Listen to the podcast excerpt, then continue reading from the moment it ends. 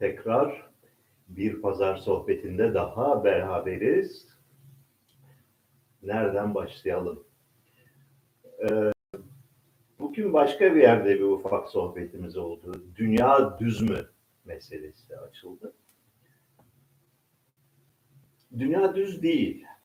Dünyanın küre şeklinde olduğu 2000 seneden beri bilinen bir gerçek. Ee, antik çağda, Mısır'da, e, Helenistik krallar zamanında yani milattan önce 200'lerde mi 300'lerde mi ne bir fiil ölçtüler, ölçüm yaptılar, parlak bir ölçüm yaptılar ve dünyanın e, kürenin büyüklüğünü yakın bir şekilde hesapladılar. E, Roma döneminde e, aklı başında olan insanların çoğu biliyordu dünyanın küre olduğunu. E, Abbasiler zamanında, halifeler zamanında, halife Memun'du yanılmıyorsam, 9. yüzyılda son derece hassas ölçüm yaptılar. Yani çok ciddi bir ölçüm yaptılar. Hatta halife bizzat kendisi konuyla yakından ilgilendi. Bütün imkanları, kolaylıkları sağladı. Ve bugün bildiğimiz ölçüye çok yakın bir hesap çıkardılar dünyanın küre şeklinde olduğuna dair. 16. yüzyıldan beri de 15. yüzyıl sonundan beri de insanlar harıl harıl dünyanın çevresinde dolaşıyorlar ve biliyoruz ki batıya veya doğuya doğru sürekli gidersen başladığın yere geri varıyorsun. Bunu başka türlü açıklamanın imkanı yok. O yüzden dünya düzdür demeyeceğiz. E, fakat dünya düzdür diyenleri özellikle de belli bir kültür, belli bir yani az çok okumuş olanlar arasında bu iddiayı ileri sürenleri bence çok da yabana atmayın. Dikkatle izleyin ne demeye çalışıyorlar diye. E, çünkü ya her şeyden önce şu var, böyle bir iddiada bulunabilmek için bu çağda müthiş cesur olmak lazım. Yani e, her türlü saldırıyı aptallıkla itham edilmeyi, cahillikle itham edilmeyi e, göze almak lazım. Bunu bunu yapan insanlar niçin böyle bir şey yapıyorlar meselesini? Bence o kadar yabana atmayın. Ee, şöyle bir problem var dünyada. Enformasyon kaynakları, e, bilgi kaynakları, bilgi akışı olağanüstü derecede tekelleşmiş durumda. Tarihte eşine rastlanmamış ölçüde tekelleşmiş durumda. Tarihin her aşamasında daima lokal ve bölgesel bilgi e, standartları vardı. E, artı çeşitli toplumlar içinde farklı kurumlardan ve farklı bakış açılarından kaynaklanan, farklı kültürel normlardan kaynaklanan farklı hakikat standartları mevcuttu. Günümüzde böyle bir şey hemen hemen kalmadı. Yani tek başına büyük bir e, bürokratik yapı aslına bakarsan sürekli bir bombardıman halinde yani aynı bilgileri aralıksız tekrarlayarak ve bu bilgilerin aksini iddia edenleri çok sert bir şekilde yani acımasız bir şekilde ezerek bir tekel kurmuş durumda. Bununla mücadele etmenin yöntemleri veya buna itiraz etmenin şekilleri konusunda dünyada birçok insan e, harıl harıl düşünüyor yani bu konuda ne yapılabilir? Yani e, tartışılmaz görünen doğruları tartışmaya açmanın yöntemleri nedir? Yani bunu yaptığın zaman aptallıkla e, suçlanmayı, linç edilmeyi, hatta susturulmayı, hatta hapse girmeyi göz alıyorsun. Buna ve karşındakini ikna etmen çok zor. Çünkü o derece kas katı bir şekilde şekillendirilmiş bir dünya görüşü var ki. Ha bu şekillendirilmiş olan dünya görüşünün birçok unsuru doğru olabilir, haklı da olabilir. Yani e, doğruları da zorla dayatıyor olabilirler. Ama ya yanlışlar varsa tartışmadan bunu nasıl bileceğiz? Ee, yani şöyle bir şey söyleyeyim. Murat Soydan adlı bir genç gazetecinin bir yazısını paylaştım Facebook'ta. Meğer Murat Soydan bir tarihte dünya düzdür demiş. Vay canına sen böyle bir adamın görüşünü nasıl savunursun? Bunlar hepsi faşist, manyak, sapık. E, bunları susturmak lazım. Diye özetlenebilecek tepkilerle karşılaştım. Biraz e, araştırdım. Tanımam etmem Murat Soydan kimdir bilmiyorum. E, genç bir insan olduğu anlaşılıyor. Cesur ve bilgili biri ve akıllı biri olduğu çok net e, emek eseri olan ciddi üzerinde çalışılmış şeyler paylaşıyor internette. Üç, genç biri olduğu şundan anlaşılıyor. 4-5 senedir, 3-4 senedir bu işi yapıyor. İlk başlardaki paylaşımları genellikle oldukça düşük. Yani e, sivrilik yapmış, fırlamalık yapmış. Son zamanlarda gitgide olgunlaşmış, gitgide bayağı belli bir çizgiyi tutturmuş ve sürekli olarak orada şey görüyoruz. Deşmeye çalışıyor. Herkesin herkesin standart doğru kabul ettiği şeylerin altını oynamaya çalışıyor. Bunu yaparken bazen abartıyor. Bazen sıfırlamalık uğruna bir takım şeyler yazıyor. Bu da bir gerçek. Ee, bir tarihte bir sosyal medya itişmesinde, kakışmasında ya dünya düzdür, bunun aksini ileri sürenler yalan söylüyorlar gibi bir şey söylemiş. Söyleyivermiş. Yani e, bu, bu tür şeyleri söylenir yani. Bir tartışmanın e, sosyal medyanın kendine özgü adabının çerçevesinde bazen e, aşırı uçları savunman gerek. Bunun üzerine yaratılan ve ta, tartışmasız bir şey. Yani böyle bir adamı nişandan nasıl savunur e, ayıplaması bana dünyanın düz mü yuvarlak mı olduğundan daha büyük bir meseleymiş gibi ee, asıl burada ilginç olan konu şu. Yani şimdi şimdi söyleyeceğim dikkat edin. Çünkü muhtemelen ilk tepkiniz olmaz böyle bir şey olacak. Ee, vahim ölçüde cahil olduğunu bildiğimiz e, Müslüman hocalar var Türkiye'de ve Arap dünyasında. Sakallı makallı.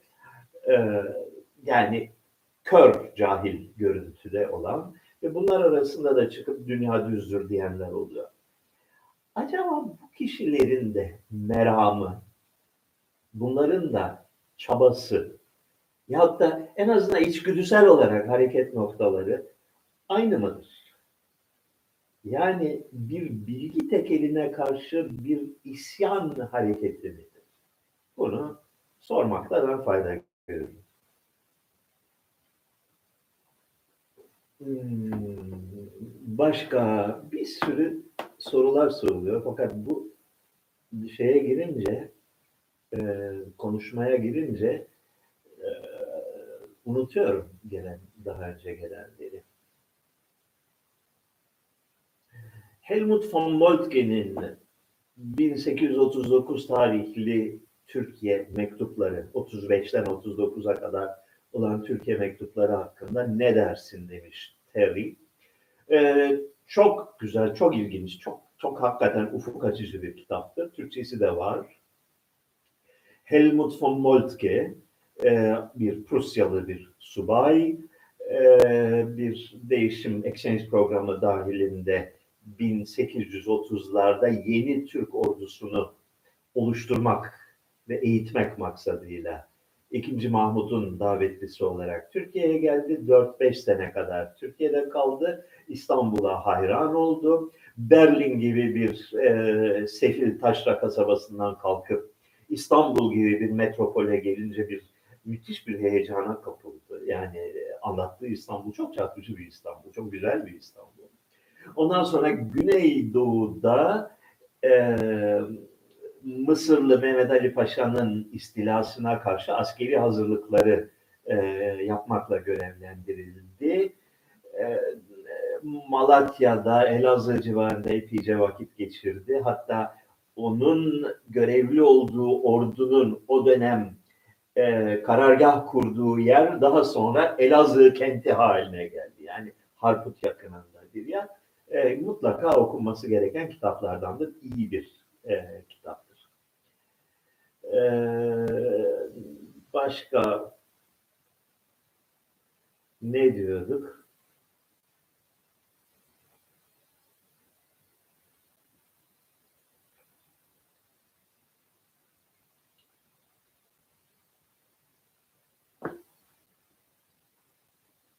Bekle ya. Bir, güzel bir soru vardı şurada. Ha, e, Laz böreği hakkında ne düşünüyorsun diye sormuşlar. Laz böreği değildir o. Laz böreği diye adı çıktı. Hemşin böreğidir.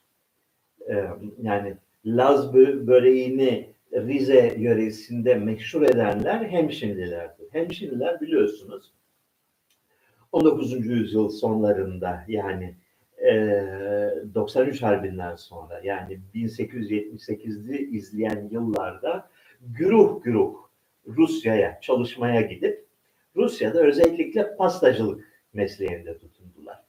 Rusya'daki pasta standartları Fransa taklidiydi. Dolayısıyla Fransa'da milföy diye bilinen tatlı Rusya'da da e, revaçtaydı, cariydi. Hemşirliler bunu öğrendiler. Memlekete geri geldiklerinde yan beraberliğinde getirdiler ve sonunda Lazlara kaptırdılar e, şeyi e, Laz böreği adı, adını alan e, tatlıyı. E, tipik bir Fransız tatlısıdır. Fransa'dan Rusya üzerinden böyle Karadeniz'i dolaşıp gelmiştir. E, biliyorsunuz Türkiye'de pastacılık mesleği hemşindilerin tek elindedir. E, şimdi artık öyle değil tabii de 1950'lere, 60'lara, 70'lere kadar böyleydi. Kınalıada da iki tane pastacı vardı. İkisi de Rum birer e, işletmecinin de. Rumlar gidince yanlarındaki hem şimdi ustalarına veya yön, pastane yöneticilerine kaldı o işletmeler.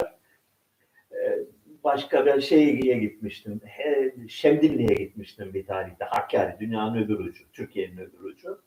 E, orada bir tane pastane vardı. Gidip oturduk çay içtik. Nerelisin? Neresi? Yok abi ben buralı değilim dedi. Nerelisin? Hemşin. E, Türkiye'de e, pastacılık mesleği e, Rusya'dan gelen bir gelenekle e, hemşinlilerin tek elinde. Siyonizm nedir? Antisiyonizm eşittir yeni antisemitizm denebilir mi? Siyonizm 2000 seneden beri dünyanın şamar olanı olan bir milletin e, eski ana yurdunda, eski ata yurdunda bir devlet, bir oluşum, bir e, toplum kurma projesinin adıdır. E, saygıdeğer bir projedir. En azından ilk aşamalarında savaşmadan oluşturulan veya savaşmadan oluşturulması hesaplanan ve arzu edilen bir devlettir. Fakat sonra savaşmak zorunda kaldılar. Çünkü e, komşu Arap ülkeleri e, Yahudi düşmanlığı üzerinden ucuz popülizm yoluyla kendi son derece zayıf olan e, şeylerini, meşruiyetlerini pekiştirme yoluna gittiler. E, sonunda defalarca dayak yediler. Gerçi dayak yediler, yediler, yediler, yediler. Sonunda ama yani maceranın sonunda korkarım ki İsrail Devleti'nin dayak yeme ihtimali düşük değildir. Ee, İsrail Devleti'nin dayak yemesi halinde ise tüm Arap kamuoyunun ve devletlerinin ortak görüşü Yahudilerin denize dökülmesi yolundadır. Yani yok edilmesi, e, evlerinin, mallarının, mülklerinin yağmalanması, denize dökülmesi. E, bunun iyi bir şey olduğunu ben düşünmüyorum. E, dolayısıyla o kavgada tüm hatalarına, yanlışlarına rağmen e, İsrail'in daha haklı olduğunu hep düşündüm. Hala da düşünmeye devam ediyorum. E, antisiyonizm, antisemitizmdir denilebilir mi? Denilebilir. Çünkü antisemitizm, Yahudi düşmanlığı o kadar derin bir içgüdü ki insanlarda. O kadar değişmez bir insan toplum psikolojisinin bir parçası ki e, bahane buluyor. Yani antisiyonizm kisvesi altında ortaya çıkan şey altta yatan bir ön yargıdır diye düşünüyorum. E, bunun e, iyi bir şey olduğunu düşünmüyorum. Bir insanı öldürmekle bir hayvanı öldürmek arasında ahlaki bir fark var mıdır? Nedir? E, bu da ahlakın temeli insan bencilliğine dayandığını göstermiyor mu? Hayır göstermiyor. Yani Bir bakıma evet yani tüm türler gibi insan türü de kendi türünü e, koruma, kollama ve onun beslenmesini ve soyunu sürdürmesini sağlama gibi bir e, davayı en temel biyolojik gerçek olarak yani insan ırkının, insan soyunun vazgeçilmez gerçeği olarak algılıyor. Yani bu açıdan insanlar da kedilerden ve karıncalardan farklı değil. Kedilerin ve karıncaların da başka bir türü çok fazla düşündüklerini zannetmiyorum. Ee, yalnız olayı sadece bir bencillik olarak değerlendirmek doğru değil. İnsanın çok farklı bir yapısı var diğer hayvanlarda. İnsan ahlaki bir şeydir, öznedir. İnsanlar sürekli olarak diğer insanlar tarafından ahlaki açıdan algılanır ve yargılanırlar. Tüm diğer insanlar sürekli olarak beni e, gözetler ve yargılar ve benim bütün varlığım bunun üzerine kuruludur. Yani e, benim davranış normlarım, benim e, belirli kurallara uymam veya uymamam, e, benim tüm iletişim gayretim, dil yoluyla, beden hareketleri yoluyla, kılık kıyafet yoluyla, etrafımda yaptıklarımla sürekli olarak bir diğer insanlarla iletişim halindeyim. Ve bu iletişimin haricinde ben yokum. İnsan bu e, çok öznelilik, özneler arasılık dışında var olamayan bir mahluktur. Ee, insanı insan yapan diğer insanlar tarafından gözleniyor ve algılanıyor olmasıdır. Hayvanların bu anlamda ahlaken diğer insanlarla bir olduğunu ileri sürerler. Bence çok vahim bir yanılgı içindeler. İnsanın ne demek olduğunu unutmuş görünüyor bunu yapmamak lazım. Gelelim bakalım bir de güncel sorulara. Ses arada hışırtı yapıyor. Ne yapayım bilmiyorum. İşte ses bu kadar işte. Ha, ya mikrofonu çok uzağa koymuşum. O yüzden azıcık böyle. Evet. Evet, böyle yapsam daha iyi olacak zannediyorum. Ses kalitesi düzeldi mi?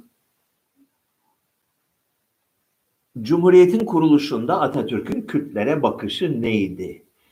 At Atatürk Çok özür dilerim. evet, Üç haftadır bir dinleyicinin bir sorusu var. evet.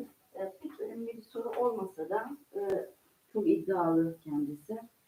Rica etsek bir cümlede. Tamam. Ee, şimdi hariçten de şarkı isteyenler oluyor. Şey gönderiyorlar. Böyle e, pusula gönderiyorlar. Dur bakalım. Ee, Atatürk'ün tüm siyasetçiler gibi aslında tüm siyasetçilerden biraz daha fazla bir oportunist demeyelim, realist diyelim. Koşullara göre oynayan, koşullara göre pozisyon değiştiren, e, yalın ve korkunç bir iktidar mücadelesi içinde her an ayağa kaydığı anda öleceğini ve devletin yıkılacağını bilerek oynayan bir oyuncu olduğunu bilelim. Ee, 1920'de e, Anadolu'da gayrimeşru bir askeri hareketin lideriydi. Dolayısıyla her türlü desteğe ihtiyacı vardı. Ana destek temeli tabii ki İttihat ve Terakki Teşkilatı'ydı. Fakat Güneydoğu gibi, Doğu gibi İttihat Terakki'nin yeterince köklü olmadığı yerlerde dahi e, oranın silahlı güçlerinden, oranın ileri gelenlerinden destek almak zorundaydı. Aksi takdirde ayakta duramazdı. O yüzden Kürtlere bir takım tavizler verdi veya verir gibi göründü 1920'de, 21'de. Ee, sıra 1924'de 25'e geldiğinde, iktidarı ele geçirdiğinde bunların başının ezilmesi gerekti. Nasıl ki e, milli mücadele yıllarında Anadolu'daki İslami e, örgütlenmelere, İslami kurumlara, tarikatlere ve e, taşra müftülerine büyük sevgi ve saygı gösteren e, milli hareket 1923'ün başından itibaren onların da başını ezme yoluna gitti. Çünkü nedir? Yükselirken müttefike ve dosta ihtiyacın vardır. Belli bir noktaya gelip gücünü pekiştirdiğinde onları ezersin ve harcarsın. Bu siyasetin ABC'si, temel kural. Yani niye böyle yaptı diye sorulmaz. Çünkü böyle yapılması gerekiyordu. Başka türlü yapamazdı. Yeni devletin Türkiye olmasına karar verilmişti. Bu e, Osmanlı yönetici sınıfının yani Abdülhamit döneminde okullardan mezun olan e, e, kültür elitinin, yönetici elitin ortak bir bakış açısı vardı. Şöyle bir olayı önemli hatırlatmak lazım. Abdülhamit zamanında büyük bir e, kuşak kopuşu oldu. 30 31 32 sene e, iktidardaydı. E, 33 sene iktidardaydı Abdülhamit.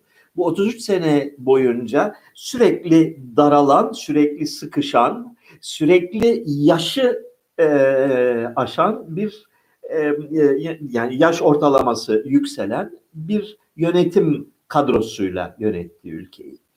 Abdülhamid'in son yıllarında ülkede yönetimde olan insanların yaş ortalaması 70-80'di. Yani gerontokrasi denilen şey. Brejnev yıllarını hatırlayanlar vardır aranızda. Öyle bir yapıydı.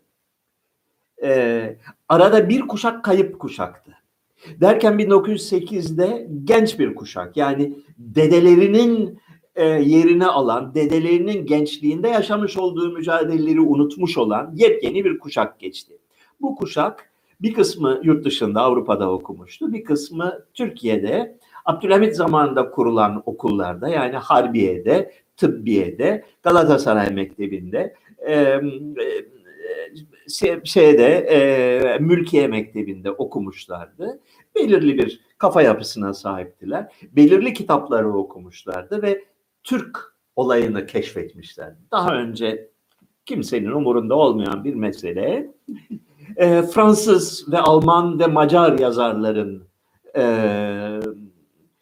yazdıkları sayesinde onlardan öğrenilen bilgilerle, Ruslardan öğrenilen bilgilerle birdenbire keşfettiler ki lan biz Türküz.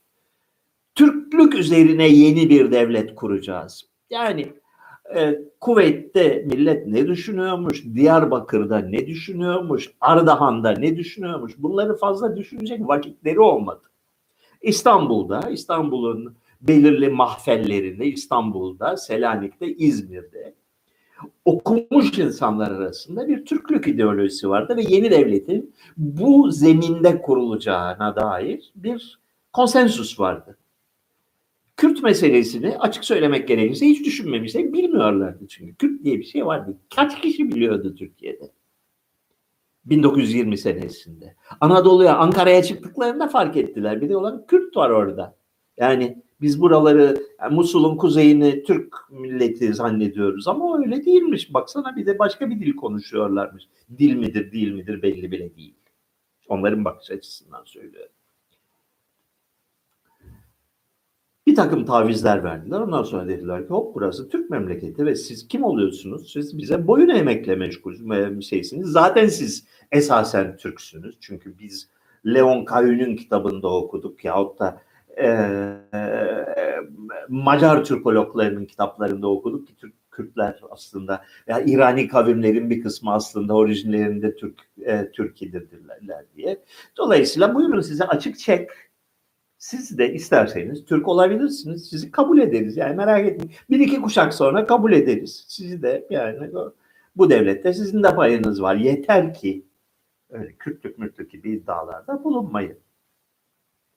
Buydu Cumhuriyet'in kuruluş döneminin e, ideolojisi. Sonra baktılar ki Kürtleri şöyle kolay kolay boyun eğecek değil. Ayaklanıyorlar. İkide bir ayaklanıyorlar. İngilizlere karşı ayaklanıyorlar. O bitiyor bu sefer gelip Türklere karşı ayaklanıyorlar. Aa dediler bunlara bir ders öğretmek lazım. 1925'te katliamdan geçirdiler Kürdistan'ı. Yani mahvettiler. Ee, şeyin 1915'teki Ermeni tehcirinin e, çok benzer benzerini o boyutta olmasa bile bir benzerini uyguladılar. Ee, yetmedi. Kürtler e, bu, sefer, bu ikinci seferinde ciddi bir şekilde örgütlendiler ve ciddi bir askeri stratejiyle Ağrı'da bir isyan başlattılar 1930'da. E, onu da Türk ordusu ezdi geçti ve o süreçte hasbelkader yollarına çıkan e, Zilan aşiretini, vadisini olduğu gibi yok ettiler. Yani e, 30-40 tane köyün bütün ahalisini öldürüp e, sıkı bir ders verdiler. E, Kürtlerin tüm e, ileri gelenlerini, e, sözü dinlenenlerini hepsini Anadolu'ya sürdüler. E, fazlaca ses çıkarma potansiyeli olanları e, kazaya uğrattılar, yok ettiler. Geriye Kürt mü, Kürt olup olmadığı belli olmayan Dersim halkı kalmıştı. E, kendini daha ziyade Alevi olarak tanımlayan ve farklı bir sosyal örgütlenmeye sahip olan Dersim halkı. Dersim halkının tek suçu bin seneden beri yaşadıkları gibi yaşamaya devam etmeleriydi. Yani devletle fazla ilişkileri yoktu. Devlet gelip fazla çomak sokarsa işlerine 3-5 tane askeri öldürüyorlardı. Böylece bir, bir denge içinde sürdürüyorlardı. O dediler olmaz. Ee, bu çağda, bu devirde öyle e, eski usul feodal aşiret yapısı içinde e, sürdürülmez. Teslim olun teslim olmazsanız bir iki provokasyon yaparız. Mecbur kalırsınız tepki vermeye. Ondan sonra vay tepki verdi diye hepiniz kılıçtan geçiyoruz dediler. Bu e, Ermenilere de uyguladıkları yöntem budur. Ondan önce Bulgarlara, Yunanlara hepsine uyguladıkları yöntem budur. Yani bu klasik Osmanlı kafasıdır. Provoke edersin, tepki gösterir, vay tepki gösterir, terörist deyip kesersin. E, Dersim'de bu yaşandı. Şimdi 1925 isyanında 1925 isyanında makul bir makul sayılabilecek bir stratejik gerekçe vardı. Bütün Kürdistan ayaklanıyor Güneydoğu'da. Ee, Irak'ta İngilizlerle sınırdaş. E, bağımsızlık talep ediyorlar ve başarılı oldukları takdirde gerçekten ülkeden büyük bir parçayı koparmaları ihtimali var. Dersim'de öyle bir şey yok. Dersim'de hakikaten ülkenin göbeğinde, iç kısımda e, küçük bir alanda nüfusu son derece az bir e, şey var. Bir e, kadim çağlardan beri devlete boyun eğmeyi reddetmiş belli bir ekosistem içinde yaşamaya devam eden bir takım aşiretler var. E, 1937 yılında verilen e, katliam kararı ki karar katliam kararıdır ve bizzat Mustafa Kemal Paşa Atatürk tarafından alınmış bir karardır. Bunun herhangi bir siyasi anlamı yoktur. Bir, herhangi bir siyasi gerekçelendirilmesi yahut da tutarlı bir e, ahlaki temeli yoktur. Bunu daha ziyade e, iktidar sarhoşluğuna kapılmış, e, kendini Kaf Dağı'nda gören ve e, feci suretle canı sıkılan ve sağlığı ciddi bir şekilde bozulmuş olan yani alkoliktir o, o yıllarda artık 1935'ten sonra Atatürk e, sağlıklı bir insan değildir. Başka hangi hastalıkları vardır o ayrı bir tartışma meselesi. Fakat e, bir huysuz ve habis bir ihtiyara dönüşmüş bir insandır. Onun tek başına kararıdır Dersim katliamı. Etrafındaki insanların çoğu, kendisine sadık insanların çoğu, başta İsmet İnönü olmak üzere yeter paşam buna gerek yok. Yani böyle bir şey lazım değil. Bunu askeri açıdan hiçtir. Üç gün içinde yeneriz. Ee, şefliğini ele geçirdik bu aşamadan sonra yapmamız gereken onları asimile etmektir. Onlara bir takım kapılar açmaktır. Onlara bir takım ekonomik ve sosyal kolaylıklar gösterilmesi lazımdır diyen İsmet İnönü'dür. Bunu meclise çıkıp söyledi. Ertesi gün görevden alındı. Ertesi gün bile değil, aynı gece görevden alındı. Ee, bu da gösteriyor ki diktatörler, devlet başkanları başlangıçta belirli pozitif özellikleri olsa da belli bir noktaya geldikten sonra yani iktidar zehirlenmesini yaşadıktan sonra giderilmelidir. Görevden alınabiliyorsa alınmalıdır. alınamıyorsa başka yöntemlerle e, memleket onlardan kurtarılmalıdır. Aksi takdirde belaya dönüşürler. Bunu tarihte pek çok seferler görmüşüzdür. İktidara gelmek kadar iktidardan gitmek de çok mühim bir sanattır. Yani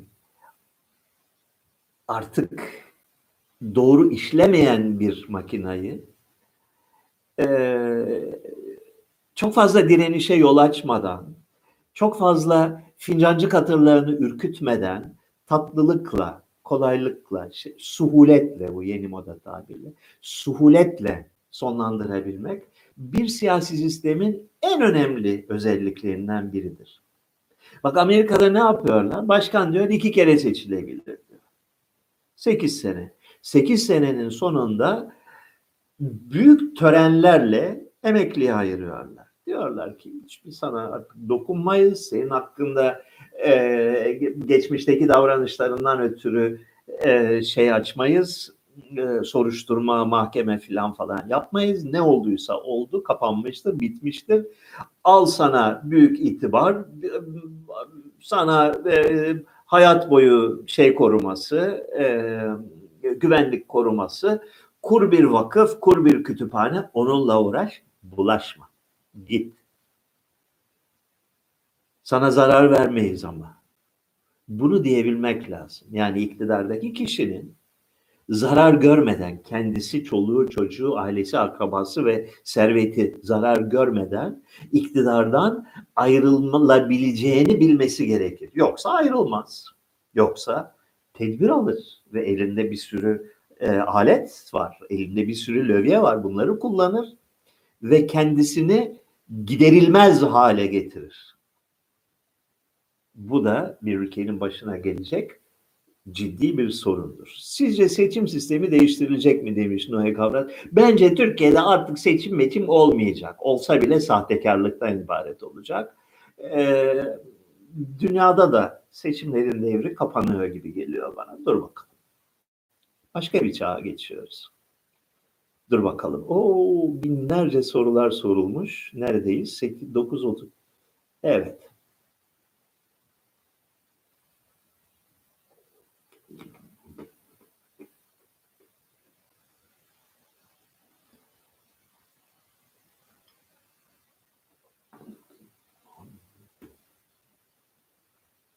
Dünyada örnek alınabilecek bir ülke var mıdır sorusuna Yunanistan diyeceğim. Çok iyi bir ülke.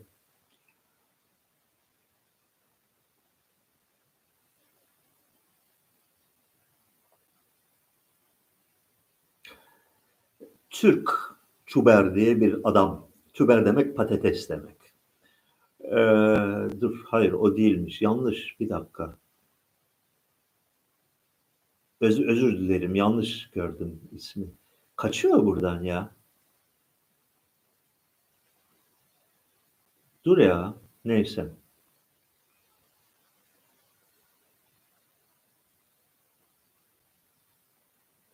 Neyse özür dilerim. Yanlış söyledim. Türkiye'de önümüzdeki dönemde siyasi partiler kapatılır mı diye sormuş Bobby Sands. Ee, niye kapatılsın ki? Ee, tamamen iş, işlevsiz hale getirildiler. Ee, Cumhuriyet Halk Partisi tamamıyla işlevsiz bir yapı. HDP de maalesef gitgide artan bir ölçüde işlevsizliğe e, kavuştu. E, Türkiye'de şu anda İslamcı faşistlerle az İslamcı faşistler var. E, gerçekten bir iktidara oynayan, iktidarla bir ilişki içinde olan. E, Cumhuriyet Halk Partisi ağzında kuş tutsan e, sağcı bloka entegre edemeyeceğin bir takım kesimleri oyalamak için faydalı bir kurum. Yani Alevileri, Rumeli göçmenlerini ve e, eski devlet memurları sınıfını. Yani ülkenin yüzde yirmisini yaklaşık temsil eden bir kesimi e, oyalıyor, avutuyor. Ee, sizin de bir eviniz var mesajını veriyor onlara. E, HDP de yavaş yavaş oraya doğru evriliyor. O da e, e, uyanık Kürtleri diyelim ya da Kürtlerin az buçuk modern hayata intibak etmiş olan kesimlerini onların yuvası olmaya doğru gidiyor. Partileri kapatıp ne yapacaklar ki? Niye kapatsınlar? Zaten bir işlevleri yok. Ya daha doğrusu siyasi bir işlevleri yok. Sosyal bir işlevleri var.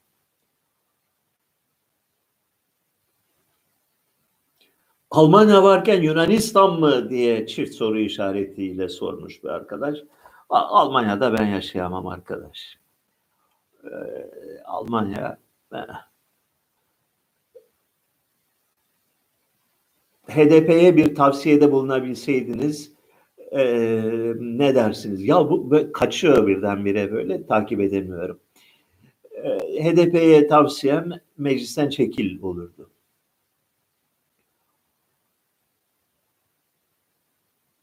Rothschild ailesi ve Rockefeller çok mu abartılıyor?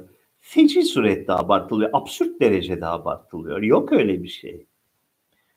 Ee, yani Rothschild ailesinin bildiğim kadarıyla dünyada artık esamesi okunmuyor. Bir zamanlar 20. yüzyılın başlarında çok güçlüydüler. Finans konusunda çok güçlüydüler. Yani dünya bankacılık sisteminin belli başlı köşelerini, Fransa köşesini, İngiltere köşesini, hatta Almanya köşesini tutmuşlardı. Yok artık öyle bir hadise. Yani Rothschild diye bir olay kalmadı dünyada. Ee, dededen kalma serveti tüketmeye çalışan birkaç tane sosyete Rothschild'i var piyasada. Ee, Rockefeller'lar hakkında da aynı şey. Rockefeller'ların zirvesi 1920'lerdi. İkinci ve üçüncü kuşakta böyle siyasete girip de birazcık böyle kendilerine itibar kazanmaya çalıştılar. Bugün Rockefeller ailesi geriye ne kaldı ki? Arkadaşlar dünyada öyle komplolar yok. Dünyayı yöneten bir zümre de yok. Ee, bunu çıkarın aklınızdan. Ee, koronavirüsü de birileri tasarlamadı dünyayı ele geçirmek için. Yok böyle bir şey. Şöyle bir gerçeği çoğu zaman insanlar unutuyor. Yani biraz e, dünyada karar verici pozisyonunda olan kişileri ve kurumları tanırsanız, akademik alanda olsun, siyasi alanda, ekonomik alanda, finans alanında olsun, karar verici. Ee, yani çok sayıda insanın yaşamını etkileyici kararları verebilecek olan insanları bir şey dikkatinizi çeker. Asla fikir birliği yoktur. Hiçbir zaman yoktur. Üç kişi ise her karar verecek olan üçünün de fikirleri ayrıdır. Ve birbirlerinin kuyusunu kazmaya çalışırlar. Hangi kurum olursa olsun, hangi ülke olursa olsun, hangi e, e, sosyal kademe olursa olsun. Çünkü karar vermek zor bir şeydir. Oy birliği, fikir birliği ne zaman olur biliyor musunuz? Karar vermek zorunda olmayan insanlar. Yani kuru kalabalık fikir birliği içinde olabilir. Bir şey anlatırsın ona, hepsi inanır, hepsi böyle sürü gibi bir yönde gider. Karar verme, yani gece insan uykusunu kaçıracak cinsten kararları verme durumunda olan insanlar birbirleriyle çelişirler, farklı fikirlere sahip olurlar.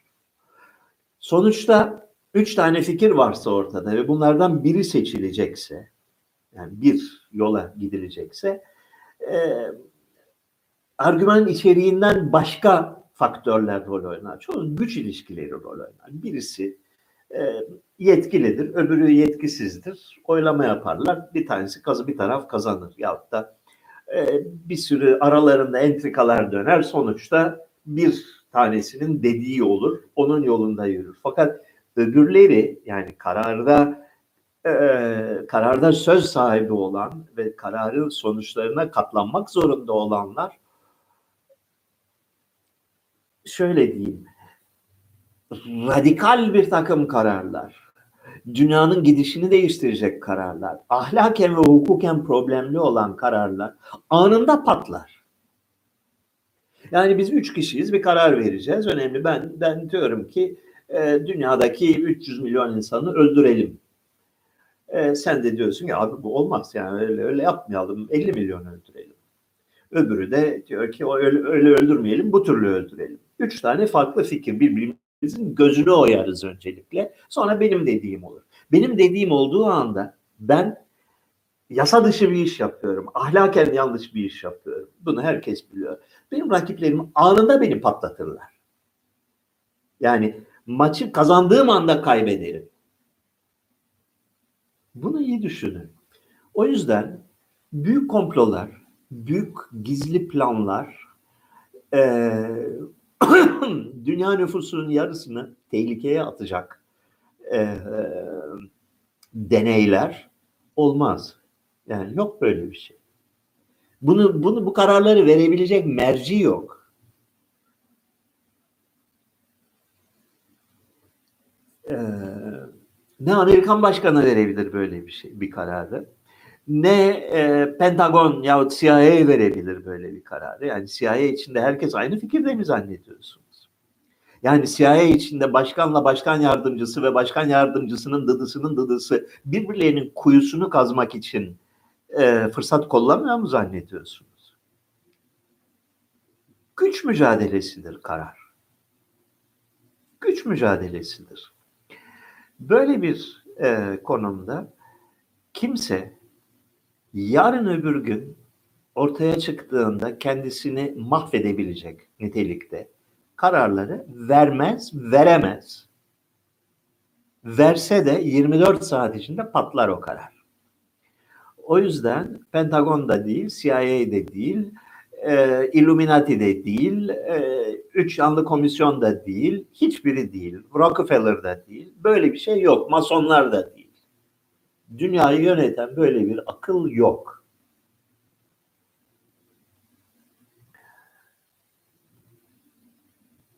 Bu e, korona meselesinde ben e, genel kabulün dışında bir takım fikirleri savunuyorum son zamanlarda. Otomatikman damgayı yapıştırıyorlar komplo teorisi diye. Komplo teorisi falan diye bir şey yok. Bir hastalıktır çıktı bir şekilde çıktı. Onun da nasıl çıktığı konusunda çok ilginç bilgiler çıkıyor son zamanlarda. Yani neden Wuhan'da çıktı? Ee, neden özellikle koronavirüs ki 10 seneden beri bekleniyordu bir koronavirüs salgını? Bu konuda da çok enteresan şeyler var. Fakat onun da bir komplo olduğunu düşünüyorum. Birileri tasarlayıp da bize bir salgın getirmedi. Böyle bir şey mümkün değildir. Ee, bir salgın çıktı bir şekilde. Kazara çıktı belki. Belki doğal nedenlerle çıktı. Bunun üzerine bunu buna kurumsal yapıları gereği belirli şekillerde tepki gösteren yapılanmalarla karşılaştık. Birincisi medyadır. Medya sansasyon üzerinden yaşar. Sansasyona dönüştürdü. İşi büyüttü. Manyakçasına büyüttü. Ve demin dediğim gibi bir bilgi tekeli var, enformasyon tekeli var dünyada tamamen daralmış şekilde e, enformasyon şeyi. E, artı her mesaj sonsuz defa tekrarlanıyor. Devamlı, aralıksız tekrarlanıyor. Yani son iki aydır bütün enformasyon kanalları sadece ve sadece Covid meselesini işliyorlar. Covid haberi geçiyor. Ee, New York Times'ta da aynı, Washington Post'ta da aynı, BBC'de de aynı, ee, Guardian gazetesinde de aynı, Le Monde biraz farklı, Alman gazeteleri, dergileri hepsini okuyorum, Çin gazeteleri, Hindistan dergileri, hepsi devamlı aynı mesajı aralıksız durmadan tekrarlamakla meşguller. Bu küçük bir olayı devasa bir boy, boyuta taşıyor bir. İkincisi bir e, uzman bürokrat e, oligarşisi var. Uzman bürokrat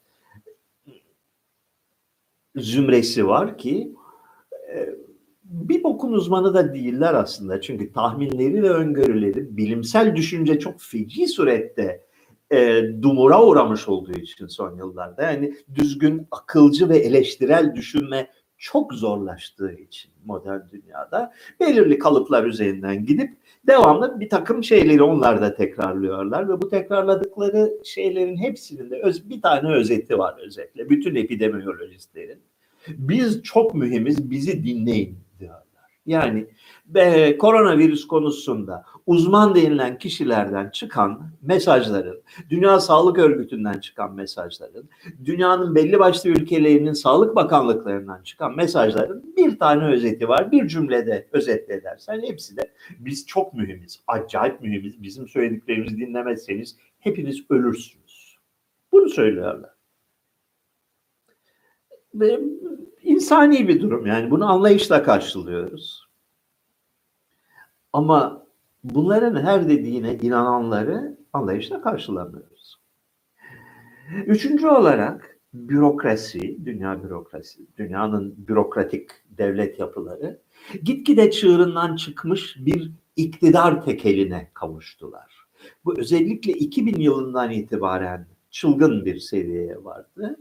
Ee, güvenlik konseptini biz tanımlarız. Bu uğurda yapılması gereken her şeyi biz karar, e, karar veririz. Hukuk mukuk dinlemeyiz. Hukuku biz zaten tanımlarız.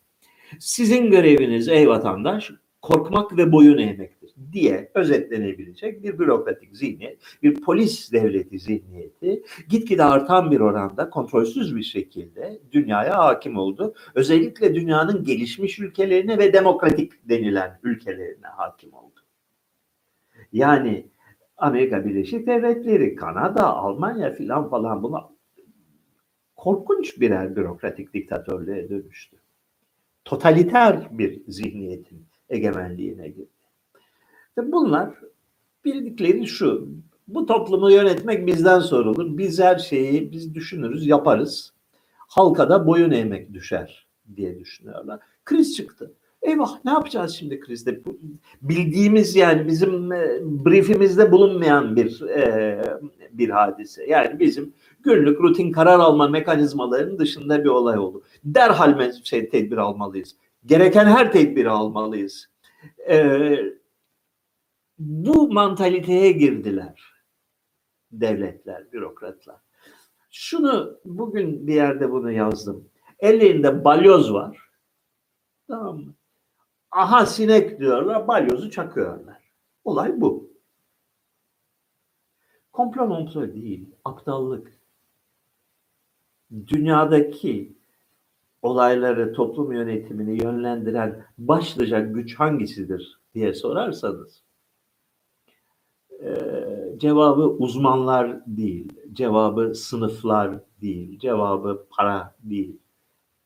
Cevabı çok basit aptallık. İsmail Cem'in Türkiye'de geri kalmışlığın tarihini okudunuz mu 1970'te? Terry. O tarihte reşit ve bari olup da o kitabı okumayan kimse tanımıyorum. Ben de okudum. Ne zaman okudum? Ee, 1970 değildi, daha sonraydı. Üniversitedeydim sanırım e, tabii 73 mü 74 mü öyle bir tarihte olması lazım. 75 olması lazım. O zamanlar okudum. O zamanlar çok etkilenmiştik tabii. Çok çok çarpıcı gelmişti. Şimdi hatırlamıyorum bile ne diyordu. Ee,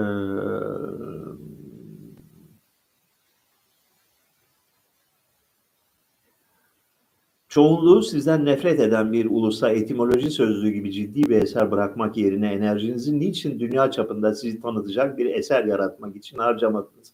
Hiç öyle bir planla çalışmadım ki. Yani yok. Kısmet böyle getirdi. Türklerle konuşuyorduk. Türklere bir şeyler anlattık. Japonlarla konuşuyor olsaydım Japonlara bir şey anlatırdım. Ha bu arada tabii ki bunu buradan ilan edelim.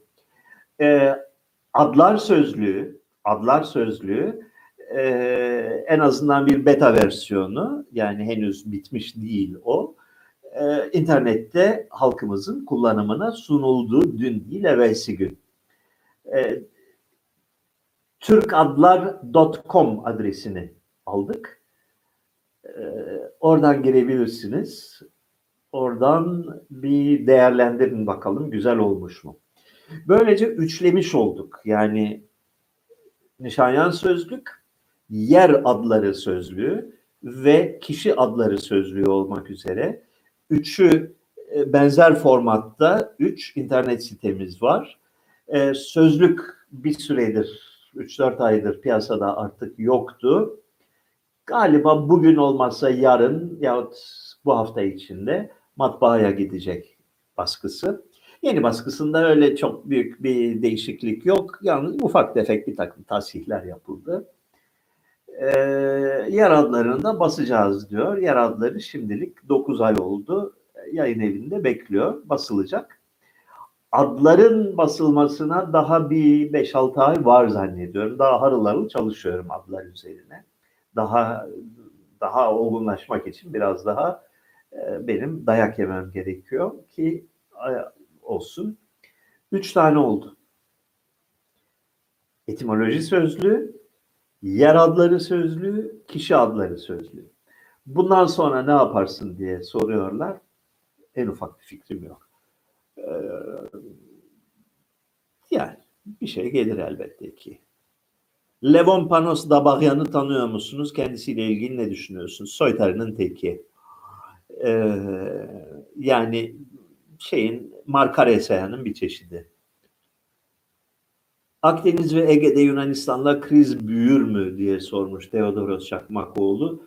Valla Türk dış politika yöneticilerinin ve onların sözcüsü olan Recep Tayyip Erdoğan'ın niyeti o.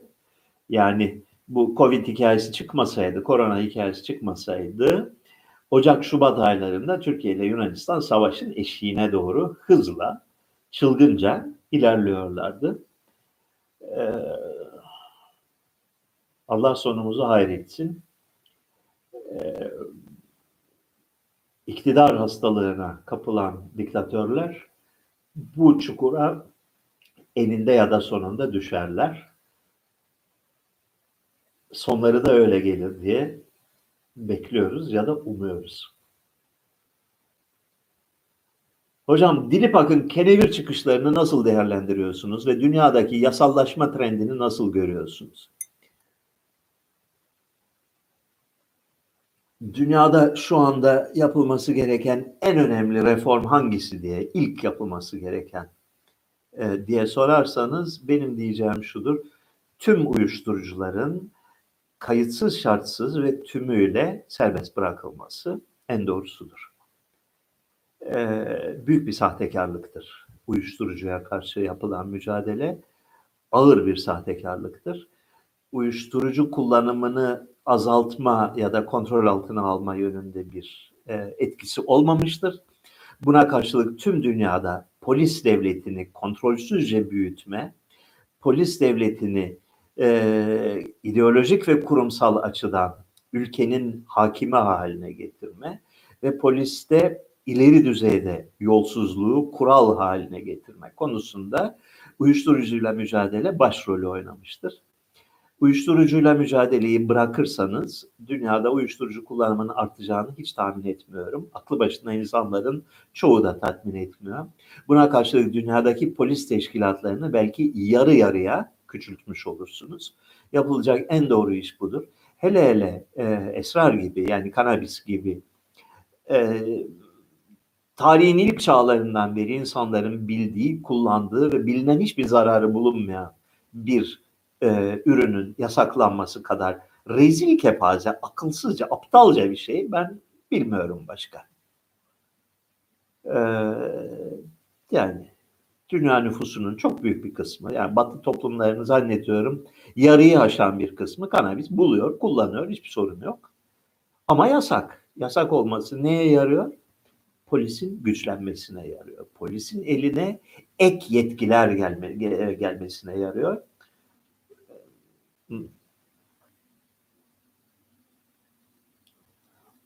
Kişi adları sözlüğünüze baktım. Çok güzel teşekkür ederim demiş Fatma Can. Ben teşekkür ederim Fatma. Kadir Mısıroğlu hakkındaki görüşlerim bugüne kadar en e, defalarca soruldu. Defalarca cevaplandırdım. Yeter. E, bakalım. Heh, şu not. Sevan Bey, Azeriler hakkında ne düşünüyorsunuz diye sormuş Ramazan Fettah özellikle bu soruyu cevaplandırmamı istemiş. Valla ben Azerbaycan'a, iki, Azeri deyince ben iki ayrı şey anlıyorum. Ee, Azerbaycan'a yani eski Sovyet Cumhuriyeti olan Azerbaycan'a 1990'da gittim. E, Bir haftaya yakın vakit geçirdim. Çok mutlu oldum. Müthiş bir konukseverlik gördüm. Adeta Türkiye'nin, Türklerin daha medeni, daha yontulmuş, daha bir 70 yıllık Sovyet deneyimiyle biraz edep terbiye görmüş, e, güzel bir çeşidi olarak gördüm Azerileri o tarihte. Yani çok sevdim, çok sevdiğim birkaç kişi oldu. Ee, bir sıkıntım olmadı. Bugün Azerbaycan'ın çeşitli nedenlerle içine girmiş olduğu ideolojik çılgınlık bir tamamıyla düşmanlık bir ırksal nefret üzerine kurulu politika çizgisi bana her şeyden önce Azeri milleti açısından utanç verici geliyor. Ee, ayıp bir şey. Rezil bir şey. Çok çirkin bir şey.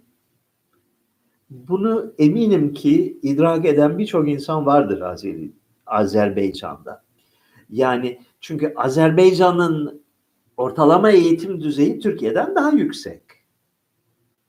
Ee, Dolayısıyla ve yine yılların getirdiği bir Sovyet deneyimi var ve bunun getirdiği bir takım e, bakış açıları var. Dolayısıyla Azerbaycan'da mantıklı düşünebilen yeterli sayıda insan vardır diye tahmin ediyorum. Fakat sesleri çıkmıyor. Yani bir e, bir Nazi çetesinin sesi çıkıyor. Onlar egemen şu anda ülkeye. Özellikle sosyal medyada yani bir süre için belki de Azerbaycanlıların komple yasaklanması lazım. Çünkü e, mantıklı ve düzgün bir şey paylaşan yok. Sadece nefret satışıyorlar. Bir de İran Azerbaycan'ı var. Orayı da ben çok sevdim. Yani Tebriz, e, Urumiye, e, şey, Salmas oralarda vakit geçirdim. E, bisikletle gittim, dolaştım oraları.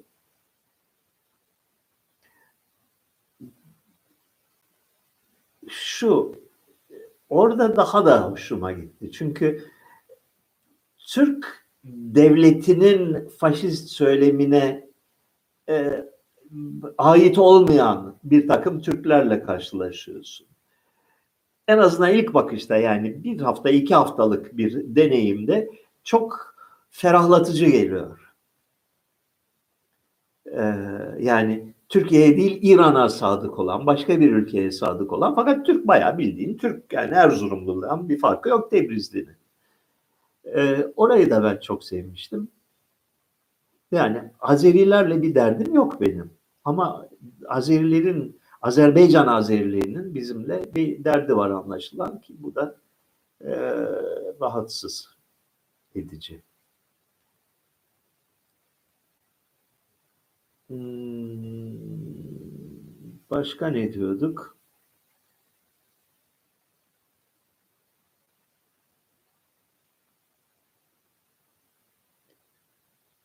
Anadolu'da en eski Ermeni yerleşim yeri neresidir? Ee, Ermenistan tabii ki. Anadolu'da Ermeni, Anadolu derken neyi kastediyorsun? Ha, Anadolu. Anadolu derken benim aklıma Fırat'ın batısı gelir. Fırat'ın doğusu Anadolu falan değildir. Ee, yukarı Mezopotamya ve Ermenistan'dır. Ee, sınır Fırat Nehri'dir. Ee, eski Ermeni ülkesinin, eski Ermeni ülkesinin, bugünkü değil, e, sınırları bellidir. Yani tartışılacak bir tarafı yoktur. Tarihte e,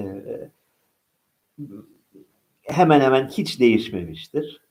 E, Fırat'tan başlar. Kuzeyde Karadeniz dağları sınırdır. Yani sahile çıkmaz. E, güneyde Güneydoğu Torosların güney yamaçları yani Diyarbakır'ın kuzeyi. E, Ergani ondan sonra e, işte e, Kulp, Sason, Bitlis hattı, Siirt hattı. Bunun kuzeyinde e, Ermeniler belli ki tarihin bildiğimiz en eski çağlarından beri burada oturuyorlar. E, milattan önce 700'lerde, 600'lerin başında e, aniden sahneye çıkarlar. Yani böyle pat diye bir bakarsın, bütün bu ülkede Ermeniler yaşıyormuş. Daha önce neydiler bunlar? Urartu devletindeydiler. Urartu devletinde ne yapıyorlardı? bilmiyoruz. Yani o tarih, o, o dönüşümü pek bilmiyoruz. Fakat milattan önce 700'lerden itibaren o bölge tümüyle Ermeni bölgesidir. Ee, bundan bugüne ilişkin herhangi bir siyasi sonuç çıkarılabilir mi? Çıkarılamaz bence. Yani geçmişe mazi denir. Geçmişte böyleyse bugün farklı olması için bir nedeni yok. Ee, pardon bugün aynı olması için bir nedeni yok. Filan falan. Ee, Ermenilerin Trakya'dan geldikleri söyleniyor. Doğru mu? Doğru değil. İlliryalılarla bir bağlantısı var sanırım. Doğru değil. Oğuz Çalman bunlar bunlar böyle bazı laflar vardır ki böyle e, şey gibi 40 başlı canavar gibi 39 başını kesersin 40.sından gene çıkar. Herodot tarihçi milattan önce 5. yüzyılda demiş ki bu e, Frigyalılar Balkanlardan geldiler. Bu şeyler Ermeniler de on, dilleri onlara benziyor, onlara benzerdirler, onlarla aynıdırlar gibisinden bir şey söylemiş. Herodot e, Evliya Çelebi gibidir. Yani verdiği bilgilerin doğruluğuna asla güvenemezsin. Masal aktarır. Herodot uzun zaman referans olduğu için Batı kaynaklarında bu bilgi sürekli tekrarlandı. Bugün daha bilimsel bakış açısından biliyoruz ki böyle bir hadise yok. Yani Trakya'dan gelmediler. Frikya diliyle akraba olabilir, olmayabilir. Çünkü Frikya dilini bilmiyoruz. Ee, kavimlerin bir yerden bir yere göçmesi fikri modern tarihçilikte e, itibar görmüyor artık. Bu çağda şunu artık öğrendik ki öyle kavimler bir yerden kalkıp öbür yere göçmüyorlar.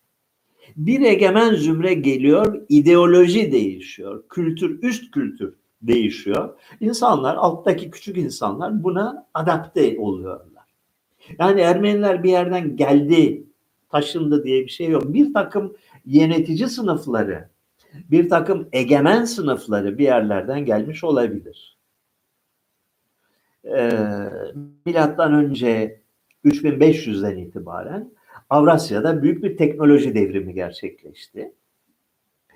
Bugünkü Rusya'nın güneyinde, Ural Dağları'nın güneyindeki bir takım kavimler atı icat ettiler. Daha önce yoktu at. Daha şey e, evcilleştirilmemişti. Atın evcilleştirilmesi tarihin en büyük teknolojik devrimlerinden biridir. Hatta belki başlıcasıdır. Sonuçları açısından. Çünkü o zamana kadar insanoğlu tıpkı maymun kabileleri gibi kısıtlı bir alanda yani bir ucundan bir ucuna diyelim ki 20-30 kilometre olan bir alanda yaşamak ve orada geçinmekle mükellefti. Atın icadıyla birlikte büyük sahalarda çok geniş e, arazilerde hareketlilik imkanı doğdu. Dolayısıyla da gidip 300 kilometre ötedeki bir kabileyi, aşireti, köyü, kasabayı yağmalama imkanı doğdu. Bundan da e, bir takım zümreler muazzam bir avantaj elde ettiler. Ve bu Hint Avrupa'yı kavimler e, bir ucu Avrupa'nın batı ucuna, İrlanda'ya, öbür ucu Çin Seddi'ne dayanan bir alanda bir siyasi ve kültürel egemenlik kazandılar. Topluca göçmediler. Yok öyle bir şey. Yönetici bir takım insanlar atlarına binip dıgıdık dıgıdık gittiler ve insanlara boyun eğdirdiler. Onlara kendi kültürlerini, şartlarını, ideolojilerini, anlatılarını, masallarını, dinlerini empoze ettiler ve kendilerine boyun eğmeyi öğrettiler. Ee, Ermenilerin ortaya çıkışı da muhtemelen böyle bir hikayedir. Fakat bu hikayenin ayrıntısını bilmiyoruz. Bildiğim yani şöyle tarih yazımında şöyle bir şey vardır. Arkeolojik bir takım e, ipuçlarından hareketle spekülasyon yapar insanlar. Yani ve mantıklı olanı şöyle olmuş olmalı diye. Birisi bunu akademik düzeyde bir paper olarak yazar. E, tartışılır, karşıt görüşler olur, e, fikir tartışmaları olur, kitap yazar, bir şeyler. E, bunlar da hep e, bir bilim adamının ideal olarak tereddüdüyle konuşur. Birileri bu kitapları popülerleştirir. Birileri onlardan iki paragraflık ansiklopedi maddesi çıkarır.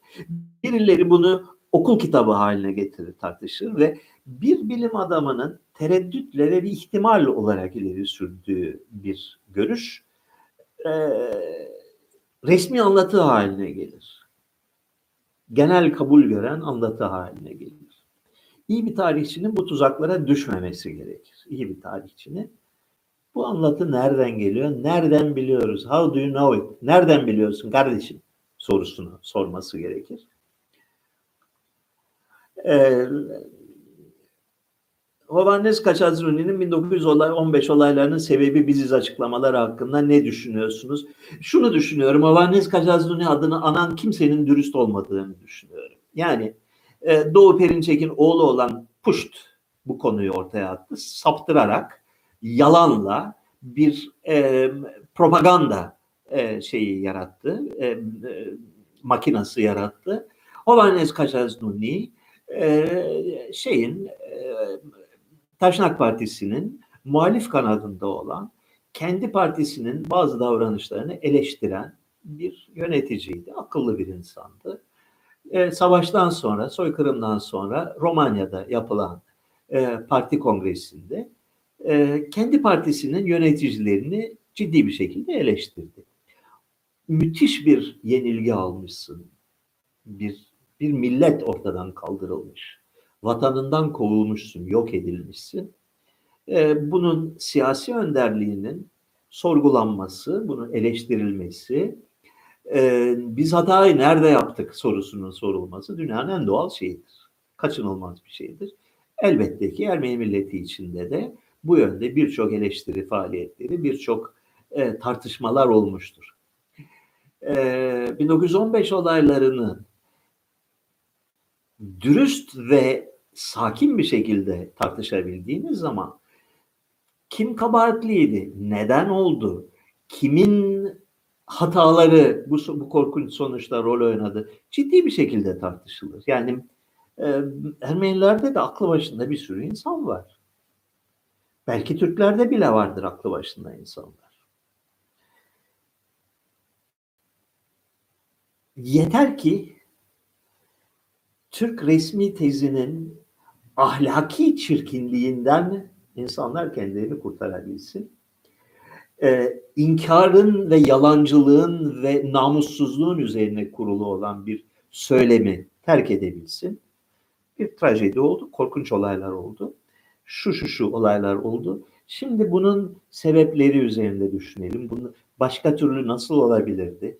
Yanlış kararlar verildi mi yoksa bu bir kader miydi? Başka türlü olabilir miydi?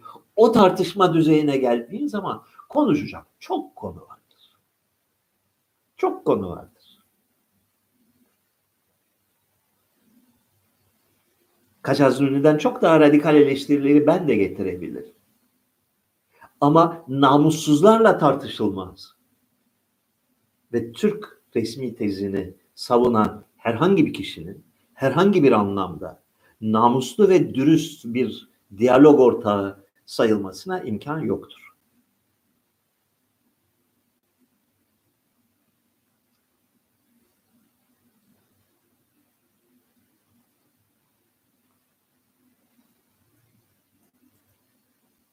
Ulaşabileceğimiz bilginin miktarını arttırmak için İngilizceden sonra öğrenebileceğimiz bir dil var mıdır? E, evrensel tartışma dili İngilizcedir. Böyle oldu. 1980'lerden beri böyle. Belki 1945'ten beri böyle oldu. Yani tüm bilgilerin ve e, bilimlerin ve akademik disiplinlerin ortak kütüğü, ortak e, can damarı, ana kanalı İngilizce üzerinden akıyor. Öğrenebileceğin her şeyi İngilizceden öğrenebiliyorsun. Uzmanlık alanın belirli kültürlerse, belirli e, başka dillerle ilgili ise tabii ki o dilleri de öğrenmen gerekir. Almanca'da da çok değerli şeyler yayınlanıyor. Bakış açısı farklıdır Anglo-Sakson bakış açısından. Fransızca'da da hala ve her şeye rağmen e, ilginç değerli şeyler yayınlanıyor. Farklı bakış açılarından. Ona bakarsan ben Estonca bilmiyorum ama eminim ki Estonya'da da bir takım insanlar bizim bildiğimiz tartışma konularının dışında bir takım konularda başka bir perspektiften, başka bir takım önceliklerle bir şeyler tartışıyorlardır. Yani her dil kıymetli. Rusça'da muazzam bir bildiğim kadarıyla en azından Sovyet döneminin sonuna kadar muazzam bir akademik literatür üretimi vardı. Ben mesela onlarda onlardan mahrumum çünkü Rusçam yok. Ee, ama günü geliyor keşke olsaydı dediğim oluyor. Çünkü çevrilmemiş kitaplar var. Çevrilmemiş makaleler var. Allah Google'dan razı olsun. Google Translate sayesinde bir hayli şeye ulaşabiliyorsun. En azından bir fikir edinebiliyorsun ne olup bittiğine dair. Valla ne kadar çok dil öğrenebiliyorsan onları öğren. Uzmanlık alanın hangisiyse onlara yönel. Çince e, sanıyorum yeni dünyada vazgeçilmez bir e, önem kazandı, kazanıyor, kazanacak. Çince'ye e, şey yapma, e, Çince'yi ihmal etmeyin filan falan. Azerbaycan'da Bakü'den yazıyorum. Dağlık Karabağ ile ilgili ne düşünüyorsunuz? Azerbaycan'a karşı düşünceniz nedir? Ermenistan yeni başbakanı Paşinyan ile ilgili ne düşünüyorsunuz? E, demin bu soruyu cevaplandırdım. E, Dağlık Karabağ'la ilgili daha önce de cevaplandırdım. Dağlık Karabağ yüzyıllardan beri nüfusu Ermeni olan, ezici çoğunluğuyla Ermeni olan bir e, bölgedir, ülkedir. E, Stalin'in şeytani hesapları sonucunda e, Azerbaycan'ın nominal yönetimine bırakılmıştı fakat iç işlerinde bağımsızdı. E, Azeriler e, Sumgayit'te ve Bakü'de Ermenileri kesmeye başlayınca e, şey e, Dağlık Karabağ başına gelecekleri gördü, ayaklandı ve bağımsızlık ilan etti. Ermenistan'a katılmak istedi. Bir iki sene süren son derece kanlı bir bağımsızlık savaşı verdiler ve kazandılar o savaşı. Olayı o noktada bırakmak en doğrusudur. E, filan. Paşinyan hakkında ne düşünüyorum?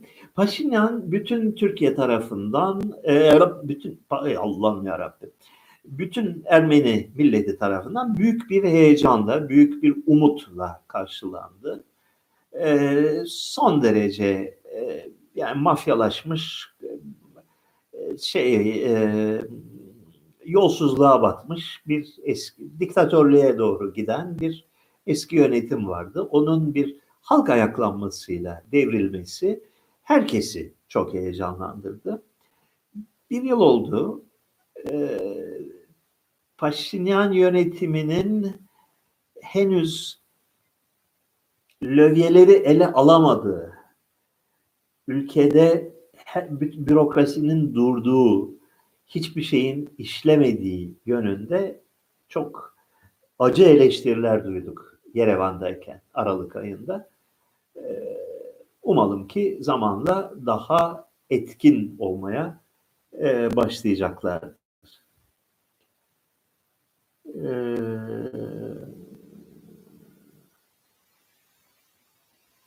Kaypakkaya hakkında ne düşünüyorsunuz? Hiçbir şey düşünmüyorum. Yani ne düşüneyim ki? Hrant Dink ile şahsi dostluğunuz, arkadaşlığınız oldu mu diye soruyor. Ee, tanışıyorduk. Birçok defalar görüştük. Yakın bir dostluğumuz yoktu. Fakat 8-10 defa ortak mekanda buluşmuşluğumuz, sohbet etmişliğimiz vardır. Senli benliydik, sen, ben e, e, şeyindeydik. Son derece saygım vardı kendisine, son derece değerli bir iş yapıyordu. E, gerçekten çok zor koşullarda son derece etkili, son derece akıllıca ve duygusal kıvamı yerinde olan bir iş yapıyordu. E, geldiğimiz sosyal çevreler çok farklı, bakış açılarımız oldukça farklı. O kardeş muhabbeti böyle ense kulağa tokar beni çok sıkar. Ben daha e, mesafeli olmayı seven biriyim. E, halk edebiyatı, halkımız edebiyatı bana biraz rahatsız edici gelir. O yüzden belki daha samimi olma imkanımız vardı e, Hrant'la. O da uzak durdu, ben de uzak durdum. Çünkü çok yaklaşırsak birbirimize kıvılcım çakabilir diye korktuk zannediyorum. Öyle. Samos mu Şirince mi nasıl değerlendirirsiniz? Valla Şirince'de benim yıllardan gelen bir duygusal yatırımım var. Yani hayatımın en verimli yıllarını Şirince'de geçirdim. Ee, oraya bir emek verdim. Dolayısıyla Şirince'yi karalamam doğru olmaz. Ee, bugün 30 yaşında olsaydım hangisini seçerdim sorusunun cevabı çok net. Samos yani medeni bir yer kardeşim. Yani çirkinlik yok. Fiziksel doğada da yok. Kasabalarda da yok. İnsanların ruhunda da pek yok. Ee, Şirince'de buna mebzul miktarda var. Ve Şirince'de şey duygusuna kapılıyorsun. Yani akıntıya kürek çekiyorsun. Yani sosyolojiyle mücadele edilmez. Bu sosyoloji seni eninde ya da sonunda yani yoruldu şey gibi e, şelaleye karşı hızla akan bir e, derede kürek çekiyorsun. Yorulduğun anda, bıktığın anda, e, kürekleri bıraktığın anda seni sürükleyip götürecek. Şimdi de bunu çok net görüyorsun. Çok daha güçlü olmak lazım orada gerçekten kalıcı ve düzgün bir şey yapabilmek için. O da bizde yok. Ara sıra Dersim'e gittiğinizden partizancı, TKP'lenci olduğunuz anlaşılıyor demiş İdris. Doğru değil. E, TKP meleci falan değildim. Ara sıra Dersim'e gittik. Şöyle,